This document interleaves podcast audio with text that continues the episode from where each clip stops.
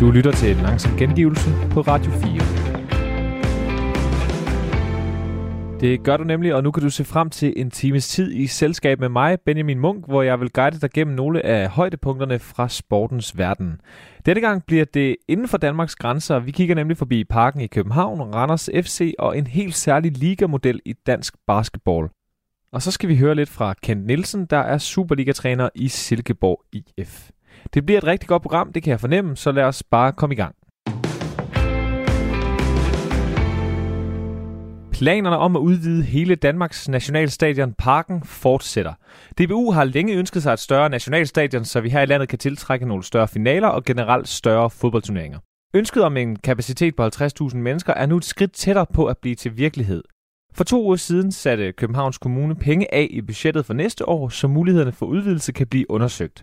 Og i samme omgang erklærede Venstres overborgmesterkandidat i Københavns Kommune, Cecilia Lonning Skovgaard, at hun er klar til at tage en del af regningen for selve projektet. Og det er altså store millionbeløb, vi snakker her. Min kollega Dan Grønbæk har gennem nogle uger kigget lidt nærmere på projektet i fodboldmagasinet 4 på foden. For parken er privatejet, og dermed vil kommunen altså investere penge i en privat virksomheds nye anlæg. Men må de det? Det er øh, det store spørgsmål, som vi får hjælp til at øh, besvare af dig, Carsten Aundrup Olsen. Goddag. Goddag. Du er øh, professor i jura på Københavns Universitet og har, har speciale i kommunale forhold. Hvis vi bare starter, altså Københavns Kommune øh, bør være med til at finansiere en udvidelse af parken, hvis det dog kan lade sig gøre inden for gældende regler, mener Cecilia Lonning Skovgaard, som jo er Venstres overborgmesterkandidat. Kan det så lade sig gøre inden for reglerne, at en kommune kan investere i et privatejet anlæg, som parken jo i, i, i, i realiteten er? Altså det korte og for borgmesterkandidaten øh, positive svar er, ja, det kan det godt. Det negative, eller det øh, lidt ærgerlige, er så, at det skal ske under jagttagelse af en lang række betingelser, og det er præcis der, at det kan begynde at blive lidt vanskeligt i praksis at få det skruet sammen. Hvornår er det, det ifølge sådan gældende regler bliver til, til erhvervsstøtte, som jo som udgangspunkt er forbudt?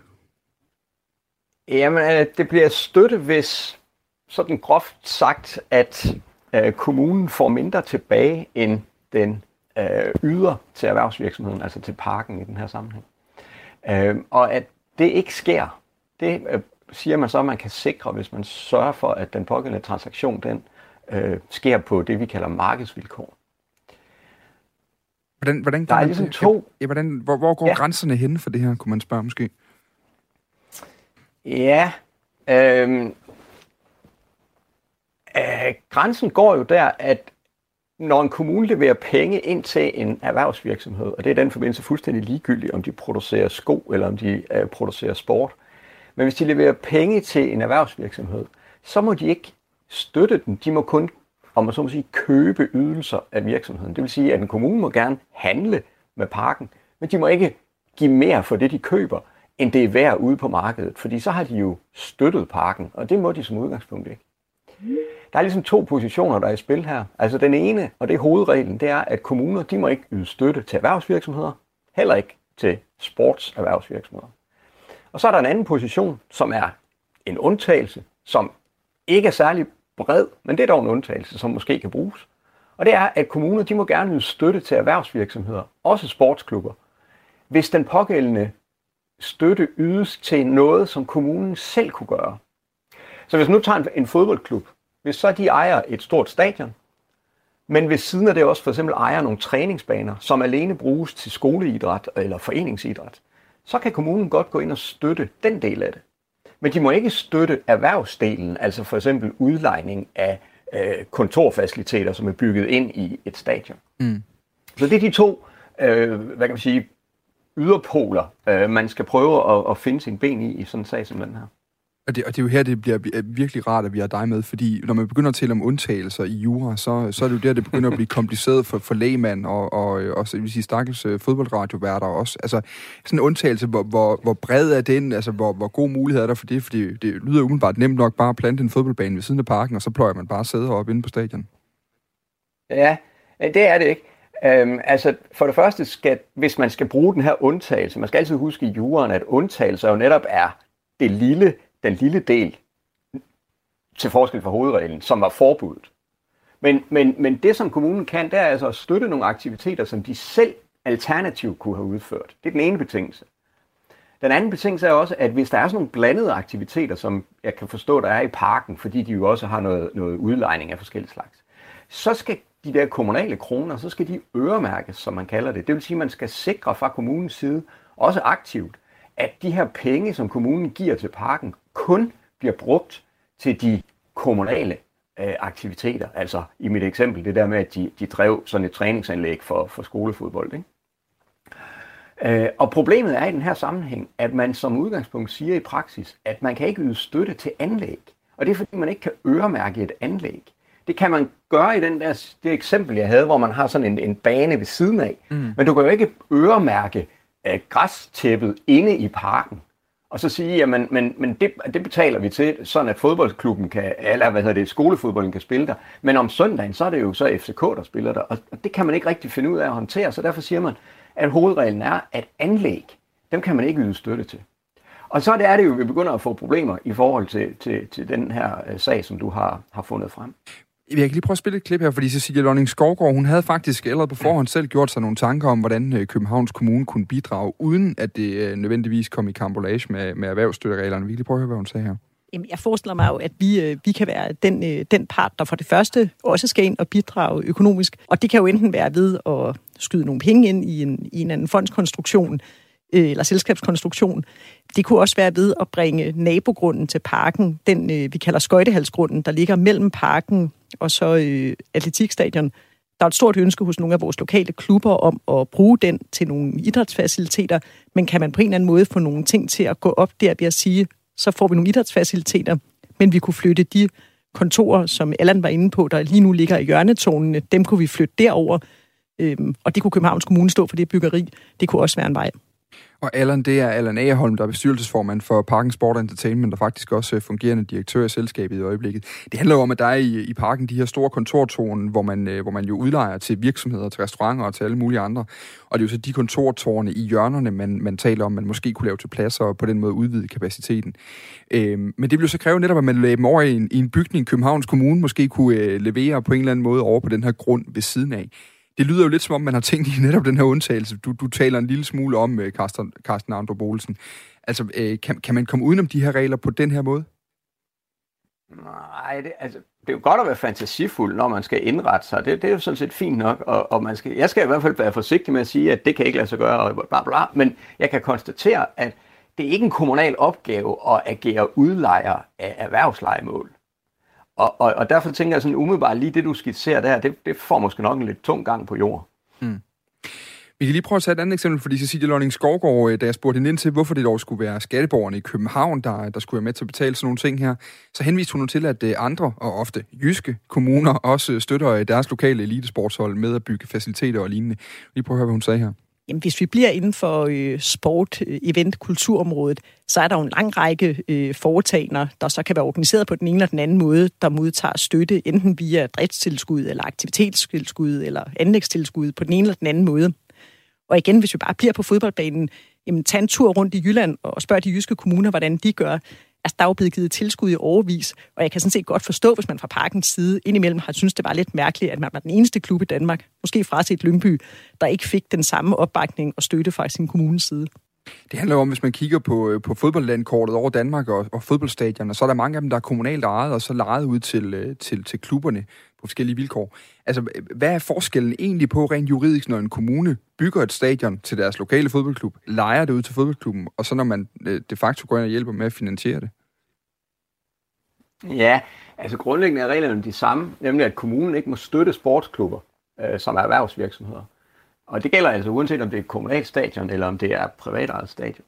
Men, men, men jeg tror, når, når man oplever det som en forskel, øh, når man kigger på det udefra, så kan det jo være, at det er fordi, man siger, jamen den professionelle klub, som spiller på et kommunalt ejet stadion, de, de kan jo, altså der kan, de jo, kan man jo se, at der for eksempel bliver sat øh, nye lysmaster op, eller der bliver etableret sikkerhedsforanstaltninger eller et eller andet.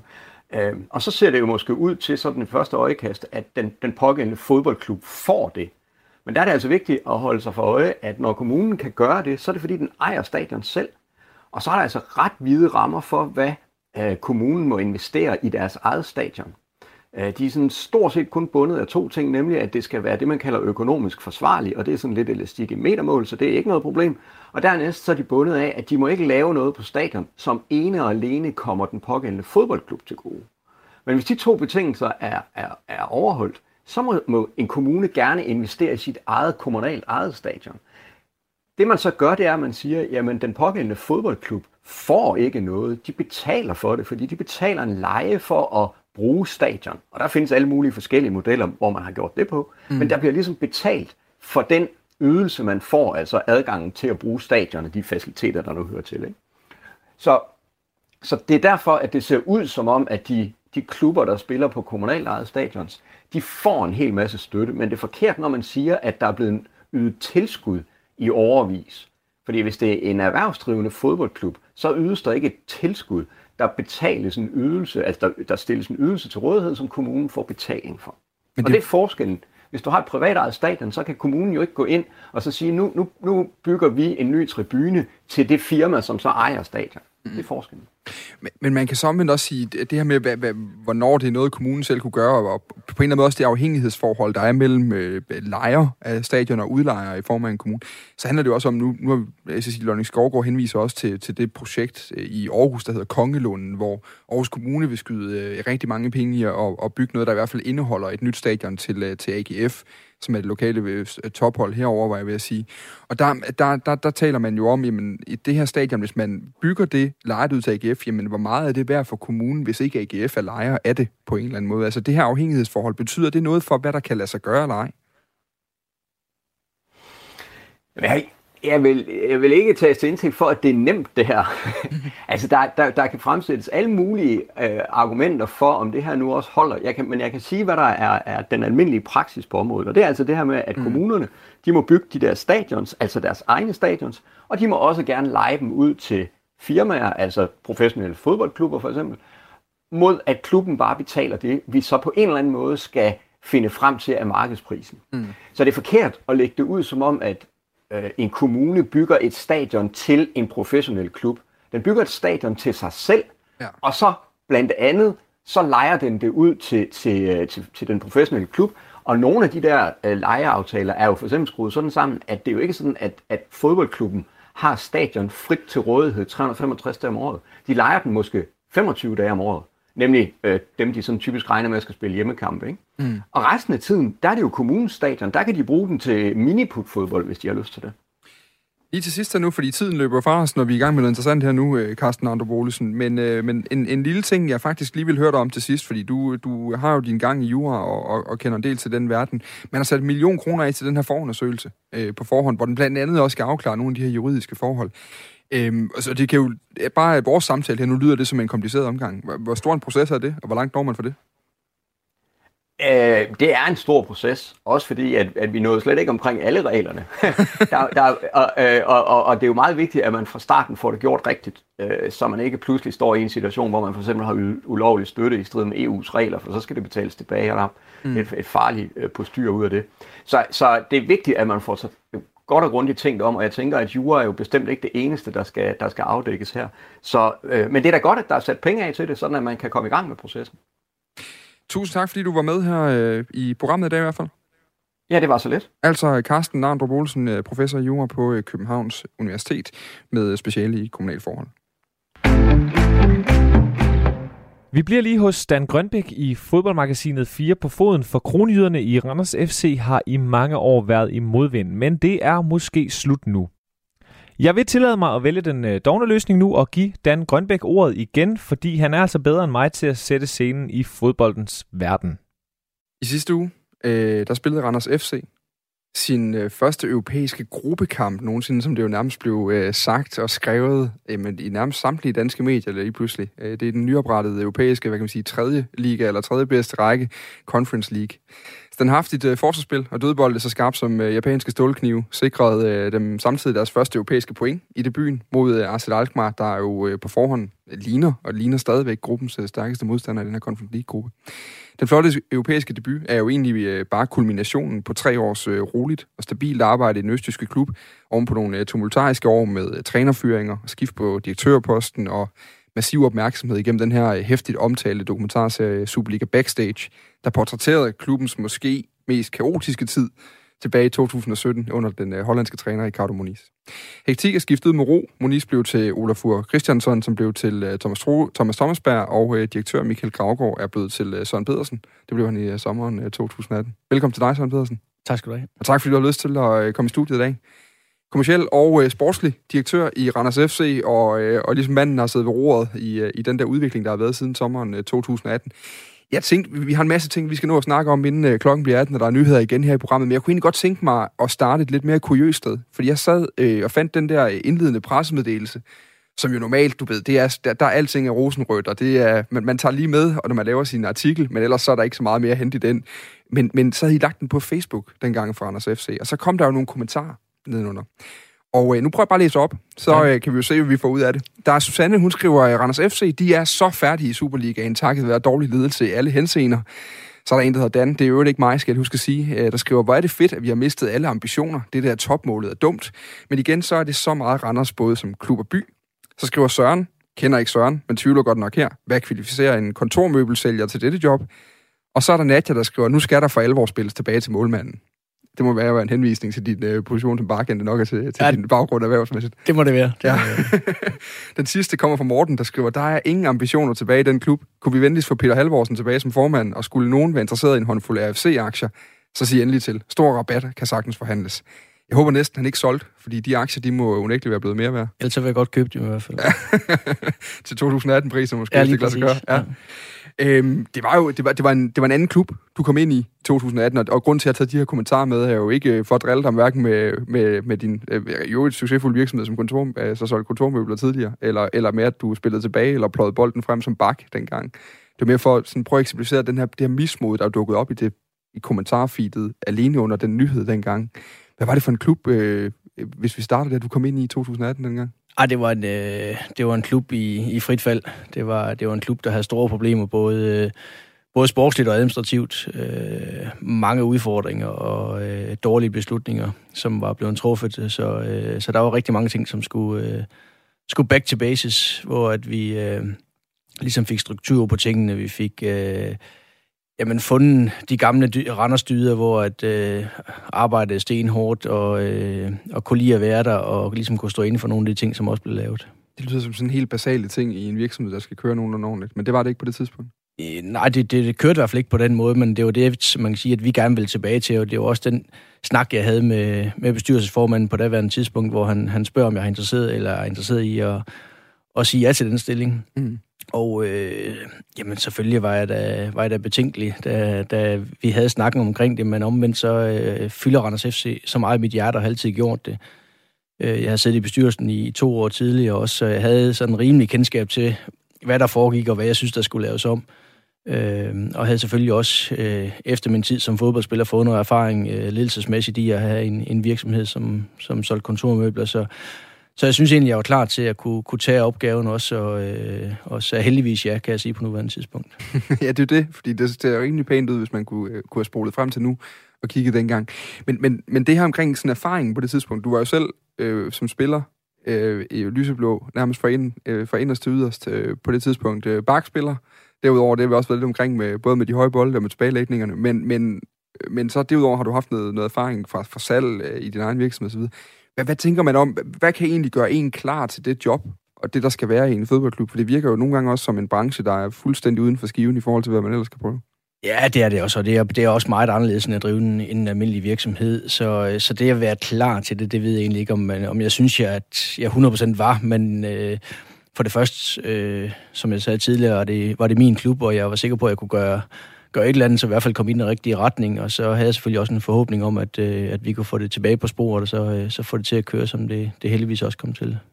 Hvad var det første, da du ligesom trædede ind på kontoret, der i, jeg mener det er i juni 2018? Øh, ja, det starter faktisk lidt tidligere. Øh, det starter med faktisk allerede i, i januar måned, at, at vi har snakken også, hvor jeg siger ja til at, at overtage stillingen, og øh, bliver så enige om, at jeg har et halvt års tid til at få, få solgt min virksomhed, og øh, kan så fokusere 100% på, på Randers FC fra sommeren af.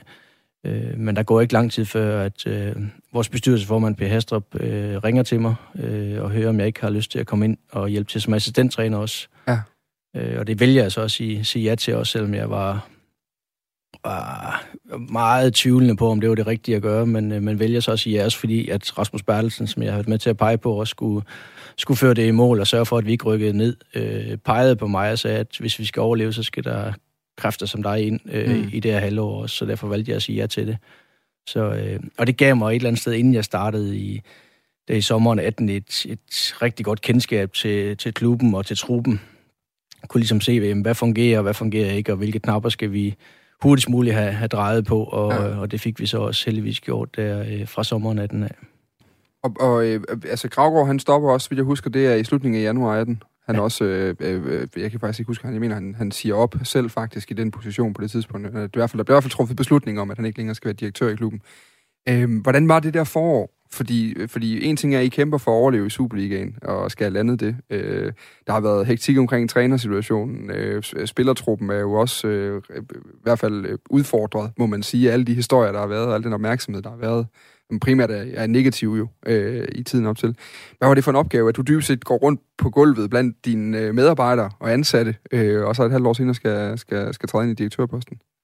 Jamen altså, det var, det, var, det var svært i starten lige at skulle, øh, skulle træde ind og være, være en del af det, og man kan sige heldigvis, øh, Rasmus Berlsen øh, gjorde det vanvittigt godt og arbejdede vanvittigt hårdt det halvår, og fik heldigvis hurtigt vendt det sportslige og fik noget, nogle succesoplevelser ind, som jo... Øh, kan flytte bjergen, når der mm. begynder at komme sejre og succes ind i, i et fodboldhold. Så, så det fik vi vendt og, øh, og klarede heldigvis øh, overlevelse i Superligaen. Øh, så, så på den måde var det, jo, var det jo rigtig, rigtig godt og spændende. Øh, men jeg var også glad for, at, at det lykkedes, og jeg var glad for også, at efter det halvår, at jeg så kunne, kunne starte i, uh, i det job, jeg egentlig har sagt ja til. Så går du så rundt der og kan lave dine egne analyser, indtil du uh, trækker, trækker blæserjakken på til sommer og, og hopper op på direktørkontoret. Hvad, hvad er det første? Jeg, jeg kan huske en artikel, hvor du fortæller noget om, at transferarbejdet skal i hvert fald øh, omstilles. Altså det skal gøres grundigere, end man har gjort tidligere, tror jeg citatet var en af de artikler. Hvad var det for nogle ting, du ligesom hurtigt identificerede? Det her, det skal laves om, hvis vi skal have, have rettet noget an. Jamen, det var nogle af de snakke, som, som Bertel og mig havde rigtig mange af i løbet af det forår, hvilke type spillere vi synes, der fungerede til, til den måde, vi gerne vil spille på øh, og at vi skulle være grundige til at få noget struktur omkring øh, de spillere, og få ligesom ryggradet ind i holdet, og så bygge videre derfra. Mm. Øh, så det var egentlig det, som, som arbejdet startede ud med derfra, at sige, at vi vil gerne have en, en akse op igennem holdet, som, øh, som fungerede, og så bygge på med, med kreative spillere og spillere med x-faktor rundt om dem. Havde man taget for mange chancer før? Altså, hvad var det, man havde gjort anderledes end det? Fordi det lyder jo eller sted som en ret basal opskrift ja, på at skabe det, hold, det er det sådan set også. Øh, og øh, jo, men altså, jeg synes egentlig, der hvor man måske havde fejlet allermest, jamen det var måske mest det kommercielle i, at, at det var bare blevet for vildt, og det var blevet for åbent, og, øh, og alle skulle se med, og øh, alle skulle ses, alle skulle høres, og, øh, og det var måske ikke lige den måde, som det fungerede allerbedst på i Randers i hvert fald. Nej. I forhold til, jeg sad også og kiggede ned over jeres spillertrup nu. Altså det er jo øh, Marksen selvfølgelig. Han føles som om, han aldrig har været nogen andre steder end Randers efterhånden, hvad jeg vil sige. Men der er ham, og der er Kallesø. Øh, jeg mener også, at Jonas Dekir, målmanden, har var også øh, i klubben på det tidspunkt. Men jeg tror ikke, der er meget mere end en håndfuld spillere, som egentlig havde deres gang i Randers øh, øh, i 2018, som stadig er i truppen nu. Altså, hvor, hvor stor var den der øh, øh, øh, oprydning, kan man kalde det? Det kan også være et grimt ord, men, men på en eller anden måde en renovering af en spillertrup på det tidspunkt, man skulle i gang med. Hvis de allerede omfanget på det tidspunkt? Nej, det gjorde vi ikke. Altså det, det må man ligesom tage lidt hen ad vejen, hvad man synes, der fungerer, også hvad der er muligt, øh, ja. og både at få ind og få ud. Øh, det er jo ikke altid, det, det er muligt, øh, hverken den ene eller den anden vej. Nej. Men jeg synes, vi fik skabt øh, en rigtig god ryggrad på, på holdet, som vi kunne bygge videre fra, og, øh, og det har vi sådan set arbejdet ud fra siden. Og også lykkedes med at både få, få solgt spillere og få rigtig dygtige spillere ind. Øh, vi har også ændret vores udtryk øh, siden øh, sommeren 2018, hvor at, øh, vi måske mere spillede for at overleve i Superligaen, hvor vi siger, selvfølgelig gør vi det stadigvæk, øh, også kvæg vores sportslige budget. Men vi, øh, vi spiller også for ikke for at underholde, det gør vi også, øh, og det skal vi også. Øh, fodbold er, er underholdning. Og vi har også fået rigtig dygtige spillere ind, som kan noget på, på egen hold, eller på egen hånd, men altså, man skal heller ikke glemme, at den struktur og øh, den, den skal der være på holdet, for at de kreative spillere, de også kan fungere. Det har vi rigtig meget fokus på. Jeg har, jeg har bidt mærke i et citat, der sådan har stået på min blog i noget tid, hvor jeg tænkte, nu skal jeg snart have, have fat i Søren Peter op og snakke med ham om det. Men det var et citat, der faktisk kom fra Michael Gravgaard, som, som jeg synes på en eller anden måde, når man kigger på Randers i dag, så er, det, så er der en kultur omkring holdet, som er interessant i hvert fald. Som er, du, du har tidligere beskrevet det som at vende tilbage til nogle dyder, der var Randers øh, egnet, kan man sige. Michael Gravgaard sagde på det her tidspunkt, jeg tror det var til BT, siger han, min største fejl er, at jeg ikke så hullerne i osten noget tidligere. Og de største huller var kulturen. Det var svært at forklare, og jeg har ikke lyst til at hænge nogen ud. Men det var blandt andet derfor, jeg ansatte Monis til at ruske op i det hele på det tidspunkt. Det er jo, det er jo en interessant analyse af, af dybest at man har set det samme problem fra to forskellige sider. Altså, var, var det kulturen, der var problemet, eller var det opruskningen, kan man sige? Øh, fordi det, det, det er jo noget af det samme, der har vist sig at være det positive for Randers nu. Ja, men jeg synes, der var på daværende tidspunkt for mange personligheder ind, som, øh, som vil sig selv for meget. Øh, hvor jeg synes mere, vi er en gruppe nu her, og når gruppen fungerer, jamen, så fungerer den enkelte også. Ja. Og så kan individerne også få lov til at blomstre og, og gøre det rigtig godt og også blive solgt videre. Og øh, der synes jeg, vi er nået langt, og... Øh, også en af de første ting, vi gjorde, det var jo også at, at få lavet en tydelig strategi omkring vores ungdomsarbejde, vores egenudviklede spillere, som, øh, som vi fik ja, øh, ja, gjort mere tydeligt, hvad ja. det var, vi gerne ville, og hvordan spillerne skulle være, når de kom op i førsteholdstruppen. Og det synes jeg også, vi har været dygtige til, både at få spillere op, og også øh, bruge spillere, og få solgt spillere derfra. Og man kan se senest i kampen i går, hvor Nordsjælland starter vi med fem egenudviklede spillere i startopstillingen, så, så på den front er vi også kommet langt. Og hvad er det egentlig, der er sket med ungdomsarbejdet? Fordi I var jo også øh, et, et dårligt sted på det tidspunkt i 17-18 der. Ja, vi starter med at, at miste vores licens også der i, i starten af 18, øh, så vi ikke kan spille i, i den bedste række i, i u 17 og 19. Ja. Øh, og det var så med begrundelse af, at vi manglede noget, noget struktur og noget strategi og, og noget beskrivelse af tingene.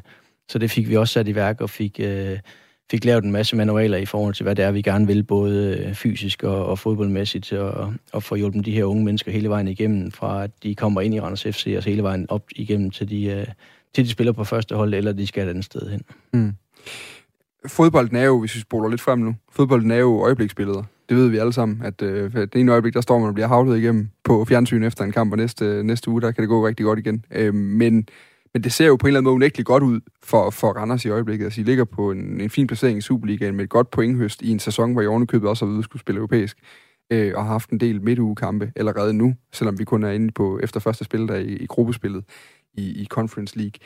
Øh, hvor, hvor er, hvis, hvis vi ligesom taler om, at du startede en proces der i 18 sammen med Thomas Thomasberg, der også kommer til i, i sommeren 18, øh, hvor, hvor, er, hvor er Randers henne på det, i den der udvikling nu egentlig? Altså, er I, er I det op, hvor I, hvor I rammer loftet nu af, hvad, hvad der kan lade sig gøre i, i Randers? Nej, det er vi bestemt ikke. Altså, jeg synes, vi, vi er rigtig godt på vej, og jeg synes, vi har gjort det rigtig godt øh, med, med Thomas Berg, det er jo i trænerteam i, i spidsen, er gode til at udvikle spillere, så vi også kan, kan sælge spillere, som kan skabe noget økonomi til, vi kan, kan gøre nogle forskellige ting. Mm. Øh, og så gør det jo, at vi har klaret os godt sportsligt, jo også, at, at der kommer noget økonomi til klubben. Øh, vi var så heldige dygtige at, at vinde pokalen øh, i foråret, som jo gjorde, at vi kvalificerer os til, til Conference League, hvor der også øh, kommer en del millioner ud af det. Ja. Så, så på den måde kan man sige, har vi udviklet os rigtig meget og i den rigtige retning i forhold til også kan, kan bygge på ja. øh, trin for trin og blive bedre og bedre, men, men der er der ingen tvivl om, at skal vi blive ved med over, over tid og, øh, og ligge, hvor vi ligger nu, jamen så, så skal der mere økonomi til.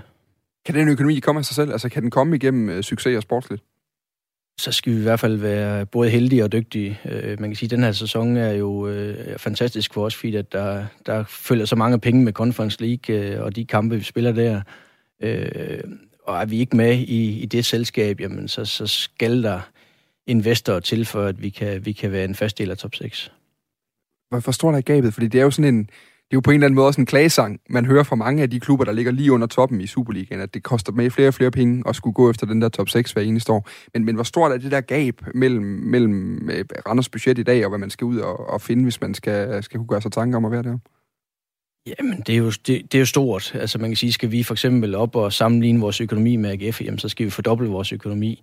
Øh, og det kan selvfølgelig være rart, øh, men, men det er heller ikke det, jeg ser, at vi skal hen, i hvert fald ikke lige på den korte bane. Altså, så kan vi bygge på, sådan, så vi øh, måske bygger en, en 5-10 millioner på ad gangen, og kan, kan udvikle spillertruppen og, og klubben som helhed den vej rundt. Mm. Øh, jamen, så synes jeg, det er, det er det rigtige tempo, og, og, det, og det er den rigtige måde at gøre det på. Vi har også allerede nu, i forhold til den økonomi, der er kommet ind med det med Conference League, begyndt at at få bedre træningsbaner. Vi har fået vand i vores uh, træningsbaner. Vi har fået uh, bedre faciliteter, både ja, nede omkring træningsbanen, men ja. også uh, i fitnesslokaler og så videre. Så, så der kommer også noget... Uh, ja, altså noget, nogle forbedringer der, som er med til at løfte os som klub og gøre, at, at spilleren kan blive endnu dygtigere. Når vi nu står og kigger i øjeblikket, for når du taler nye investorer, der er det jo heller ikke nogen hemmelighed, at Randers har også flere gange kigget udenlands, og, og der har været samtaler med, med både Svend Lønge og andre, og også fortalt i interviews, at der har været interesse og sådan noget. Hvor tæt har man været på, og, og, og er, det, er, det, er det en strategi, at man skal ud og have fundet en eller anden, ikke nu siger en eller anden, som om det får en negativ klang, det skal det ikke nødvendigvis have, men man skal ud og have fundet en, en investor, som ofte vil være en udenlandsk investor, øh, for at der er den fornødende kapital. Altså er det nødvendigt i Randers? Hvis vi vil være en fast del af top 6 eller en fast del af toppen af, af Superligaen, jamen så, så er det nødvendigt at få tilført nogle, nogle midler. Og i min verden kan det sagtens være lokale investorer. Man har også set det i, i Viborg, hvor de har fået nogle, nogle lokale øh, investorer ind, som, er, som også er med til at løfte dem som klub, og det, det kunne det i min verden sagtens være. Men altså om det er udlandske investorer eller danske investorer, har jeg egentlig ikke øh, som sådan noget imod, bare de har de rigtige intentioner og, og vil gøre det på den rigtige måde så, øh, så kan det være begge dele. Hvad, hvad er de rigtige intentioner?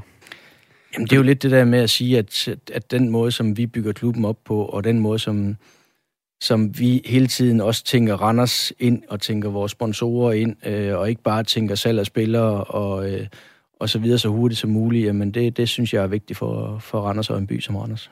Men, men er det ikke... Øh, altså nu, anden time i dag, det kan jeg jo lige lave en lille teaser til lytterne fremover. Det skal handle om Sønderjyske hele anden time, og, og, og den der, vi skal nærmest fejre, vi skal nærmest holde en lille fødselsdag i studiet over det første år, som, øh, som udenlandsk ejet øh, i Sønderjyske, hvad det har betydet. Er der, er der noget, øh, er der noget, der ligesom, øh, øh, altså er der noget, I har sagt nej til? Er der noget, der er, øh, altså hvor tæt har det været på, hvor I har sagt nej til nogle projekter, der, der har været konkrete på noget? Jamen, altså, der har været nogen, som har været, været tæt på, og der har også været nogen, som har været øh, interessante, hvor at, øh, at de så har valgt at, øh, at sige nej. Øh, men jeg synes jo også, der er skrækeksempler, hvor at man, man kan sige, at heldigvis har man da ikke sagt ja til sådan noget, hvor at, uden at jeg skal genere Esbjerg, men det vil jeg da være træt af, at det var Randers, det var sket i. Ja. Hvad, hvad har så været galt de gange, I har sagt nej? For, for at prøve at blive lidt konkret og for at prikke til dig med den. Jamen, det, kan, det kunne jo være et eksempel på, på det, der er sket i Esbjerg. Øh, hvor at, at, at man kan sige, at, at strategien er lidt, at jamen det, det er salg af spillere, det er hurtigt tjente penge, øh, og måske ikke så meget sjæl, der ligger i det, som, mm. øh, som har været vigtigt for os. Er det, er det realistisk at finde? Fordi det er, jo sådan, det, er jo, det er jo noget, jeg hører tit, når jeg taler med fodboldledere, der på en eller anden måde kigger efter penge. At man leder efter nogen, der virkelig brænder lige så meget for Randers, som du, Søren, gør, som Svend gør. Som, er, er det realistisk at finde det, tror du?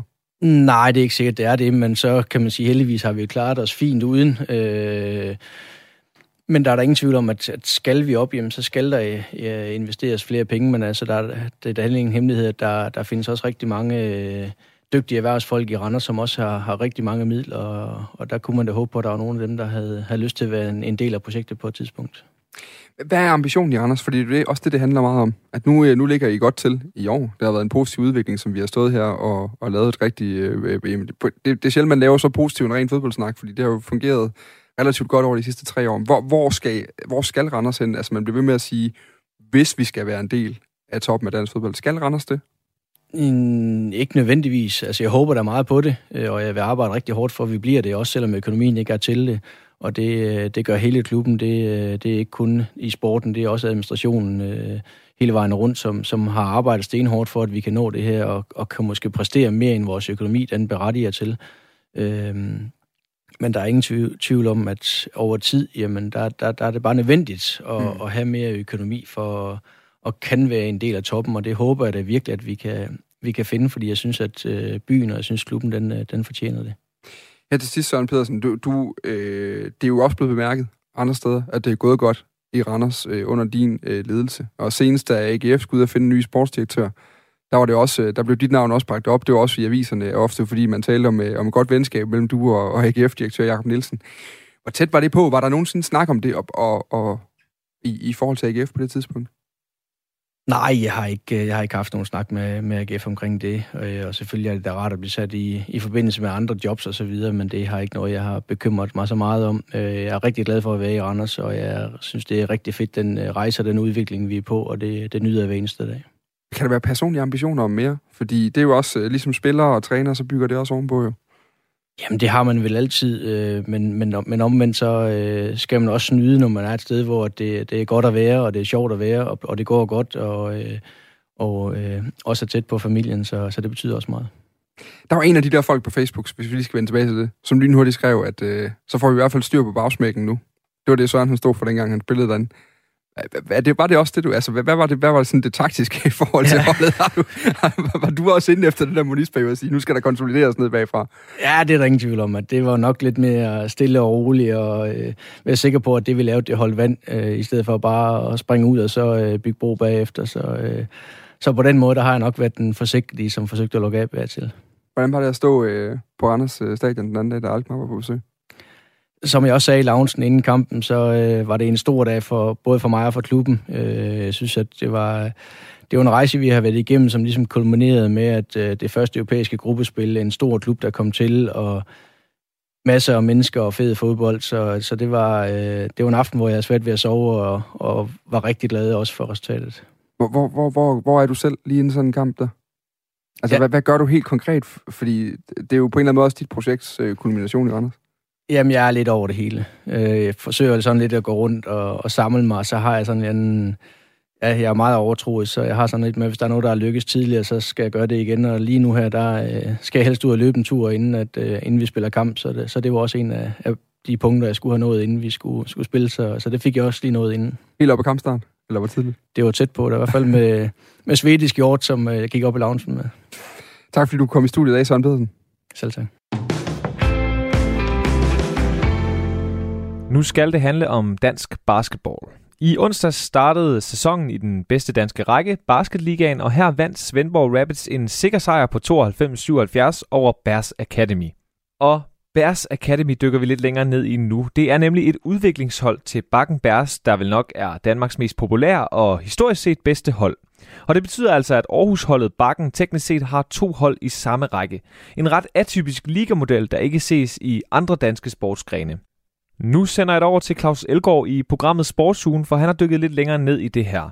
Men inden det skal du lige høre fra direktøren i Bakken Bærs, Michael Pilos, der ikke ser noget usædvanligt i at have to hold i den samme række. Jamen, øh, det er to øh, selvstændige juridiske enheder og to forskellige bestyrelser og, og dermed også to ledelser, der står bag de to klubber, der er særskilt økonomi osv. Det er formelt set to forskellige klubber, ellers så var det ikke i for, ifølge forbundet lov til, at, at man kunne have to hold i den bedste række.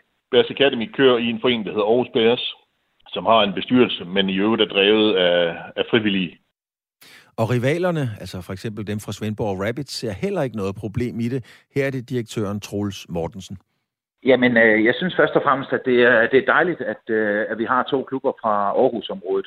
Og det synes jeg ud fra et øh, perspektiv øh, omkring det, at man ønsker at udvikle basketball i Danmark. Og at øh, Aarhus så har muligheden med to øh, uafhængige klubber, øh, det har jeg det helt fint med. Øh, jeg synes, det ville være ærgerligt, hvis der var en masse dygtige, unge, talentfulde mennesker, som ikke kunne komme til at spille, fordi der var noget lovgivning, der ikke muliggjorde det. Og hvem ved, må ikke nogle af de klubber, som for eksempel Svendborg eller de andre klubber siger, der er et rigtig godt talent der, skal vi ikke se, om vi kan lokke ham til vores klub? Så langt, så godt. Normalt kan spillere ikke spille for to hold i samme række, men klubber i Basketligaen har mulighed for at søge det, vi kalder en dobbelt licens til fem spillere fra et godkendt talentakademi. Og sådan et akademi er lige præcis Bakkenbergs Akademi. Derfor har fire spillere hos Bakkenbergs i år fået godkendt dobbeltlicens af forbundet, så de altså kan spille for både Bakkenbergs og Bærs Academy. Mads Jørgen Christensen, som er formand i Dansk Basketballforbund, forklarer her, hvorfor han har valgt den her noget atypiske model. Der har været et ønske fra både Bakkenbergs og Bærs Academy til at øh, kunne spille i, i basketligaen. Øh, og så gør vi det jo øh, øh, allermest fordi, at vi øh, gerne vil have så mange dygtige talenter, øh, der får mulighed for at, at udvikle sig på, på højeste niveau i, i dansk basketball. Og, øh, og ved den her ordning, jamen så er der simpelthen flere dygtige unge danske spillere, der får den mulighed. Og det tror vi på kommer dansk basketball til gode, både på kort sigt, men også på lang sigt. Men der har været overvejelser i DBBF, altså Basketballforbundet, om hvorvidt det her nu også er en god idé. Ja, der har selvfølgelig været forskellige overvejelser i forhold til, om, øhm, om man nu kan have øh, to hold, som øhm, i, i en eller anden, øh, hvad hedder det, en eller anden grad har et, øh, et formaliseret øh, samarbejde, som Bakken Bæres og, og Bakken, jo, øh, Bakken Bæres Academy jo, jo har. Men, men vurderingen er, at de positive ting, der er i forhold til talentudvikling, de, øh, de overskygger de, øh, de, øh, de negative ting, der, der, der kan være ved det. Men hvad, hvad kunne det være for nogle negative ting? Jamen, det er måske ikke den bedste til at svare på, for jeg synes jo alt overvejende, at det er nogle rigtige, der er nogle rigtig gode argumenter for, at de skal være der. Men, men jeg er i hvert fald stødt på, på nogle spørgsmål omkring det her med, øh, om man nu har, altså det her med, at der kan være spillere, der, der har deres, øh, deres øh, hvad skal man sige, gang på, på to hold, hvordan det, øh, hvordan det hænger sammen rent sportsligt, og øh, om der nu også er 100% fair play. Øh, hvad hvis de to hold, de, øh, kan de aftale resultater indbyrdes osv.? Det er jo nogle af de overvejelser, som har været. Men, men indtil nu har der altså ikke været nogen øh, episoder eller situationer meget bekendt, hvor man har kunnet stille spørgsmålstegn ved, ved spillernes øh, og holdenes øh, integritet og etik på, i den her sammenhæng.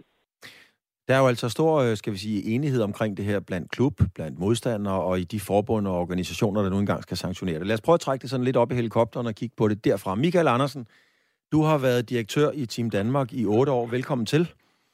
Tak for det. Øh, Michael Andersen, er det sundt, kan man bruge det udtryk, er det sundt for sporten, eksempelvis at Bakkenbergs har to hold i den bedste række, og samtidig kan flytte spillerne rundt mellem holdene?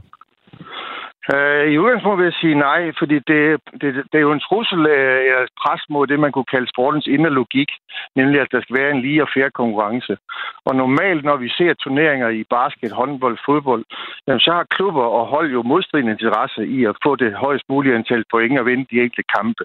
Og selvom det måske juridisk er en, den rigtige konstruktion, og det er jeg egentlig ikke i tvivl om, at juridisk kan man lave den type af, af, af konstruktioner, som man har gjort i Bakken Bears, men reelt er det øh, en trussel, sådan som jeg ser det, mod øh, sportens indre logik. Og når truslen opstår, så gør det primært efter mit overvisning ud fra nogle økonomiske hensyn. Det er klart, at man kan udvikle talenter i akademiet, men blandt andet i basketball, men også i håndbold og fodbold, er der jo efterhånden kommet store økonomiske interesser. Og der ser vi jo, at kapital, og det, at man flytter kapital, ikke bare inden for øh, et internt system, men også mellem landegrænser, det er en alvorlig trussel mod sportens logik. Med alt respekt for dansk basketball, som jo rent faktisk gør det rigtig godt, både på landsholdet og med, med, med Bakkenbergs internationalt, så er det trods alt en mindre del af idrætten. Hvordan ser du den her udvikling måske kan blive et problem for den danske eliteidræt generelt? Ja, men hvis vi, hvis vi vender blikket mod fodbold for eksempel, det er jo en noget større idrætsbane med, med nogle flere penge i. Øh, man skal heller ikke tage fejl af, at der faktisk også er penge i europæisk topbasket. Men det er der jo ikke på samme måde i Danmark. Men hvis man kigger på fodbold som eksempel, så har vi jo set, at, i Danmark blandt andet er der en, lang række klubber, som er ejet af udenlandsk kapital og investorer. Og det er der jo ikke noget i udgangspunktet forkert i. Men det, der er en trussel, er jo, at når spillere kan flyttes mellem de enkelte klubber, og det er også et stort problem, hvis man har øh, hold, der spiller i den samme række, at man derved kan, kan udfordre, kan man sige, og egentlig øh, være i hvert fald, øh, der er en risici for, at der kan opstå det begreb, der hedder matchfixing. Det vil sige, at, at man har ikke sammenfaldende interesser, eller man har sammenfaldende interesser. Det vil sige, at, at man egentlig kan aftale et, et resultat på forhånd. Det tror jeg ikke øh, vil være udbredt i Danmark, men hvis vi vinder øh, begge mod andre lande, så kan vi se, at det, det er et særdeles udbredt matchfixing-begreb, som er opstået inden for de sidste 10 år i sporten. Og det handler primært om økonomisk interesse. Michael Andersen, uden på nogen måde skal, skal antyde, at øh, Bakkenbergs eller Academy vil lave matchfixing, hører jeg dig så sige, at, at bare det, at, at risikoen, muligheden er til stede, vil være med til at, at, at, at svække troværdigheden? Ja, det mener jeg. Det er utrolig vigtigt, at sporten holder en meget høj troværdighed. Og det er klart, at man kan godt have uafhængig bestyrelse, ledelse osv., men, men det kan man godt gøre formelt og have nogle juridiske konstruktioner, men man skal være uhyre opmærksom på, at, at man ikke ligger under for det pres og flytter spillere efter for godt befindende. Jeg synes, det er en, efter min opfattelse, en betænkelig udvikling, ikke bare i dansk idræt, men i særlig grad i international idræt. Der, der er jo et begreb, Michael Andersen, der hedder money talks. Det, det kommer også hen fra Amerika. og kan man ikke bare konstatere, altså folk, publikum, tv, alle sammen, de vil bare se det bedste. Og hvis Bærs akademihold er klasser over, skal vi sige, nummer 15, 16 og 17 i dansk basketball, er det så ikke bedre for de hold i fjernsynet og ude i hallerne, øh, end, end, at, end at, at skulle finde nogle hold, som tager over med 30 hver gang? Nej, jeg er ikke sikker på, at det holder argumentet, for jeg tror på, på lang sigt, så vil en stigende ulighed, økonomisk ulighed i sporten, det vil jo betyde, at, at resultat, eller kampenes udfald næsten er afgjort på forhånd. Og øh, det ser vi i nogle ligaer. Vi kan også så småt se tendensen i Danmark, at der er så store forskelle på hold, der spiller i den bedste række.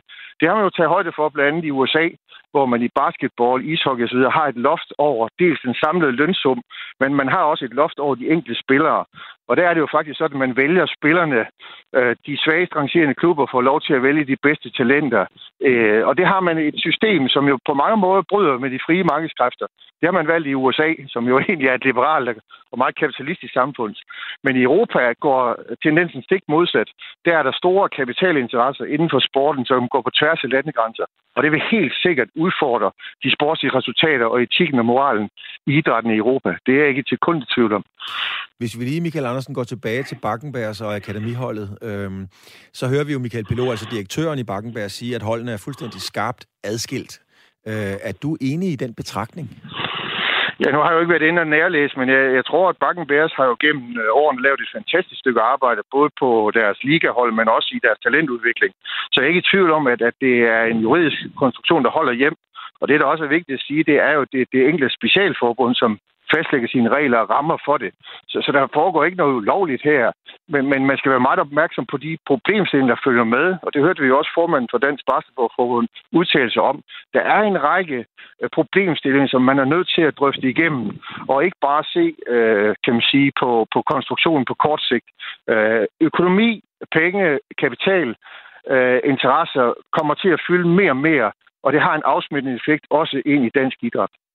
Men hvor er det så, Michael Andersen, i systemet, at man efter din øh, vurdering skal reagere over for sådan en udvikling? Hvis der skal reageres, er det DIF, er det, øh, er det specialforbundet, eller hvor, hvor skal der ligesom ske noget? Jamen, efter min opfattelse er det udgangspunkt i de internationale specialforbund. Det er der udgangspunktet er. Det vil man også kunne se i for eksempel fodbolden, hvor det jo er FIFA og UEFA, der har nogle diskussioner omkring de her ting i forhold til de største klubber. Øh, men, men den kapitalkoncentration, der sker Øh, den er man nødt til at, at regulere under en eller anden form, ellers så får man efter min mening nogle øh, meget grove tilfælde af inhabilitet. Og det er noget af det værste, kan man sige, hvis man har et system, man bygger op, hvor der, der er en høj grad af inhabilitet. Habilitet er et utroligt vigtigt begreb at arbejde med, også inden for, for idrættens verden. Og der må man sige, at, at habilitetsspørgsmål, det er, det er i hvert fald kommet under et voldsomt pres, og vi ser nogle helt andre konstruktioner i dag, end vi gjorde for bare 10 år siden. Altså, i, hvis man tager fodbold, for eksempel, så i Holland og, og Spanien, jamen, der, kan, der kan deres anden hold spille med op i, de, i den næstbedste række. Altså, PSV har det for eksempel, jeg tror også Barcelona har det. Øhm, vil du blive overrasket, eller forventer du, at vi måske ser et FCM-akademi eller et Brøndby-akademi pludselig spille i første division? Øh, jeg tror, man er meget opmærksom på det i Danmark, og vi har også i Danmark en anden kultur, en anden moral og etik, end vi ser i andre lande.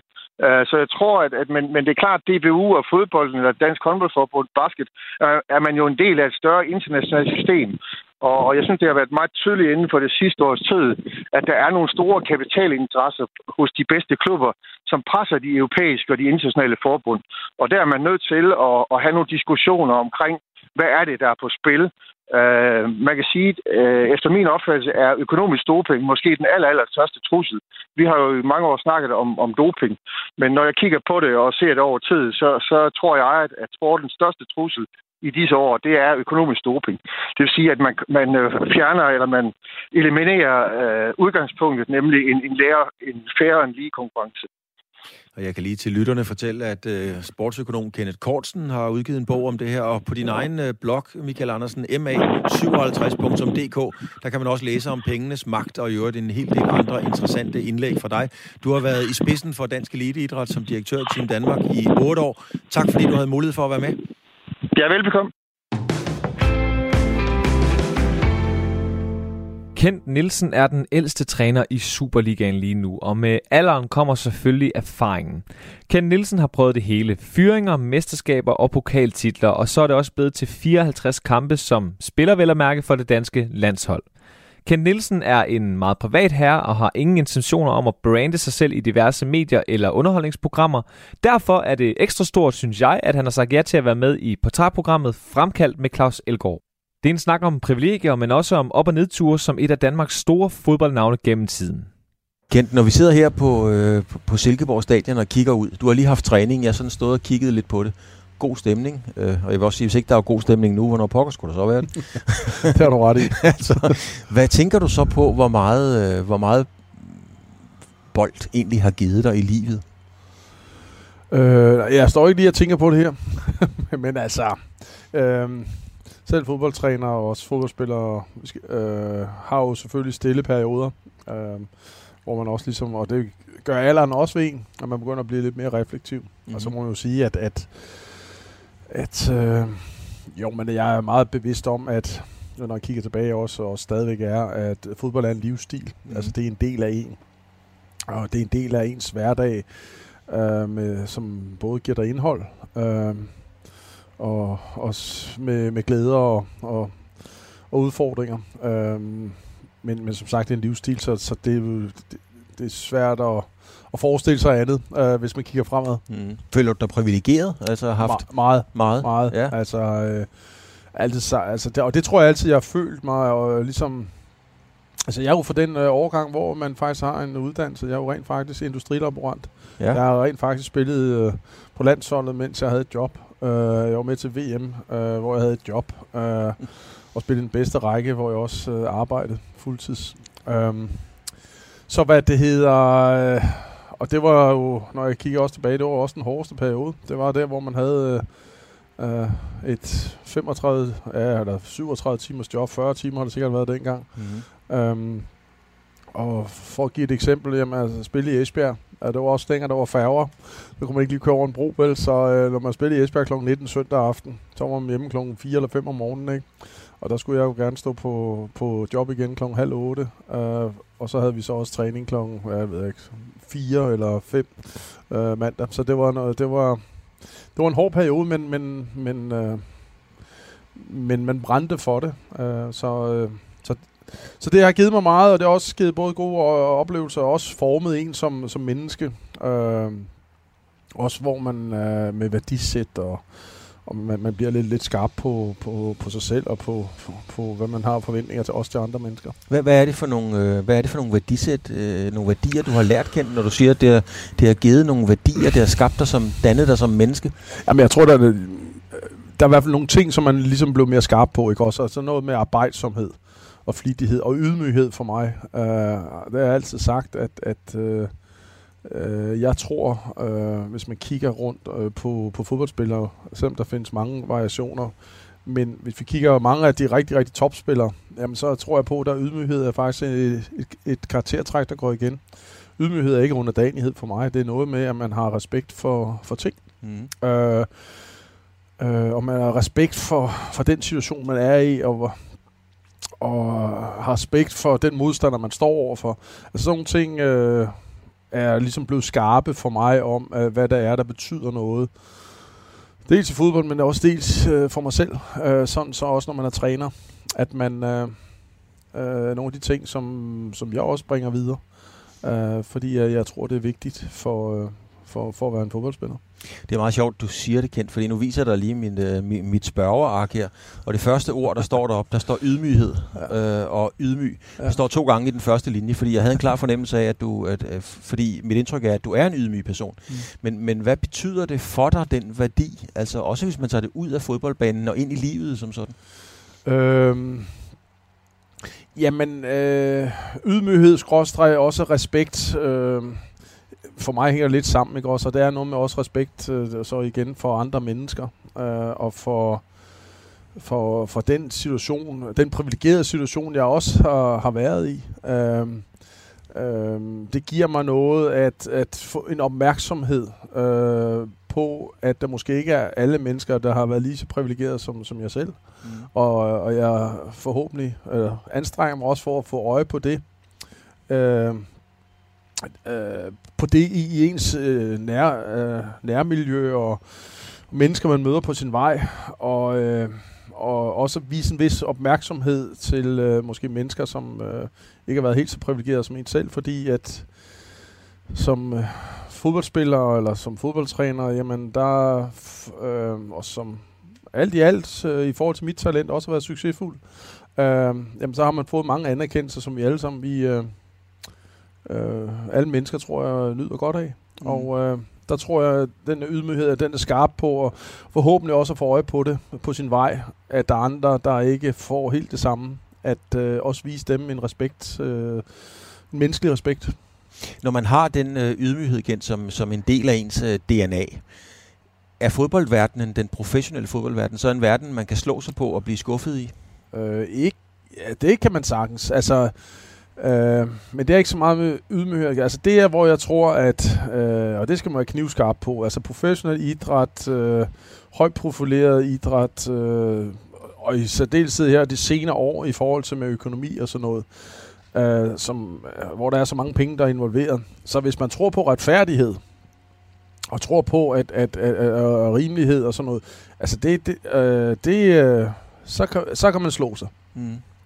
Øh, og, øh, og, og hvad det hedder, og det, ja, hvad det hedder, og, men det tror jeg altid, jeg har været meget skarp på, at et eller andet sted, at altså, når, når vi spiller en fodboldkamp, altså uanset hvor øh, rimelighed, øh, dommeren laver også fejl, altså sådan nogle ting, at det har jeg altid været meget sådan... Øh, afklaret med, at øh, vi er et stort kollektiv, og der, der bliver begået fejl, og øh, det skal man være afklaret med.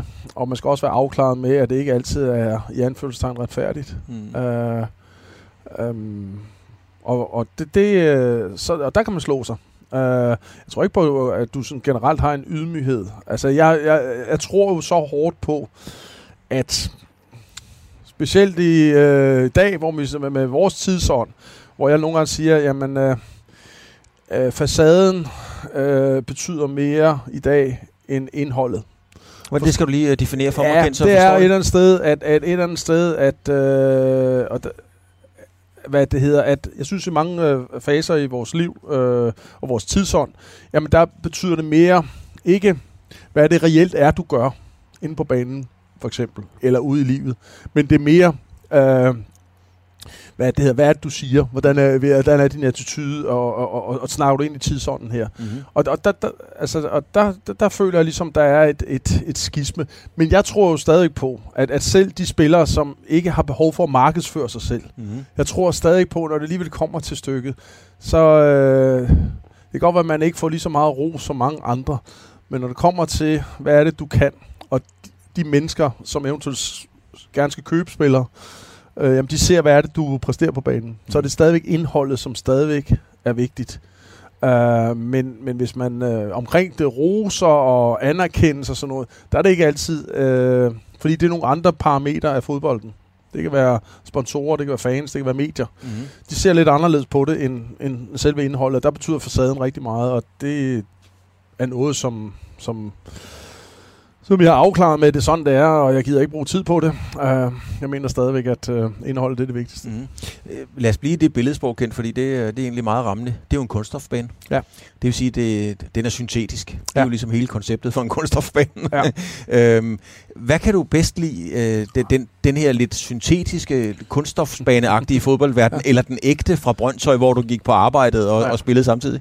Jamen, jeg har altid sagt, altså, øh, hvis vi skal vælge øh, mellem en rigtig, rigtig fin græsbane og så en, en, en, god kunststofbane, jamen, så vil jeg altid vælge en rigtig, rigtig fin græsbane. Ja, men også sådan billedligt talt. Billigt talt, ja jo, men altså der kan du så lægge, der kan du så lægge en øh, masse ting i det. Altså der er ingen tvivl om, at, at, at for mig, øh, ja, jeg tror det er øh, i Holland, hvor man er ligesom gået væk fra, øh, at, øh, eller der er et vist antal, jeg kan ikke huske om det er, der er ingen kunststofbaner i den bedste række, Mm-hmm. eller, eller der er kun et vist antal. Altså, jeg kan godt forstå øh, holdningen. Det, som jeg, hvis jeg skal komme med en anke i forhold til, til kunststof, det er, at jeg synes, der er tendens til, at fodbolden bliver lidt ensrettet. Mm-hmm. Øh, udvælgelse af spillere, måden at spille på og sådan nogle ting. Hvor at jeg synes, øh, og det er det, jeg også godt kan lide, at øh, på, på græsbaner, der kan være knoldet, der kan være tørre, der kan være mange ting. Øh, der er der lidt flere parametre, øh, hvor at øh, retninger, man kan gå i rent fodboldmæssigt. Man kan gå i en retning, hvor man ligesom kan klare sig på et eller andet sp- specielt parameter. Der er, der, der er lidt større mangfoldighed for at, at lykkes, mm. og det kan jeg godt lide. Det var en langsom gengivelse for denne gang. Vi er nået til vejs ende. Jeg håber, du har været tilfreds med mixet, og som altid vil jeg råde dig til at gå ind og finde programmerne i din lokale podcastbutik, eller selvfølgelig på Radio4.dk, hvor det hele også ligger klar til dig. Vi har været forbi programmerne 4 på foden, Sportsugen og Fremkaldt. Mit navn er Benjamin Munk. Vi lyttes ved om en uge.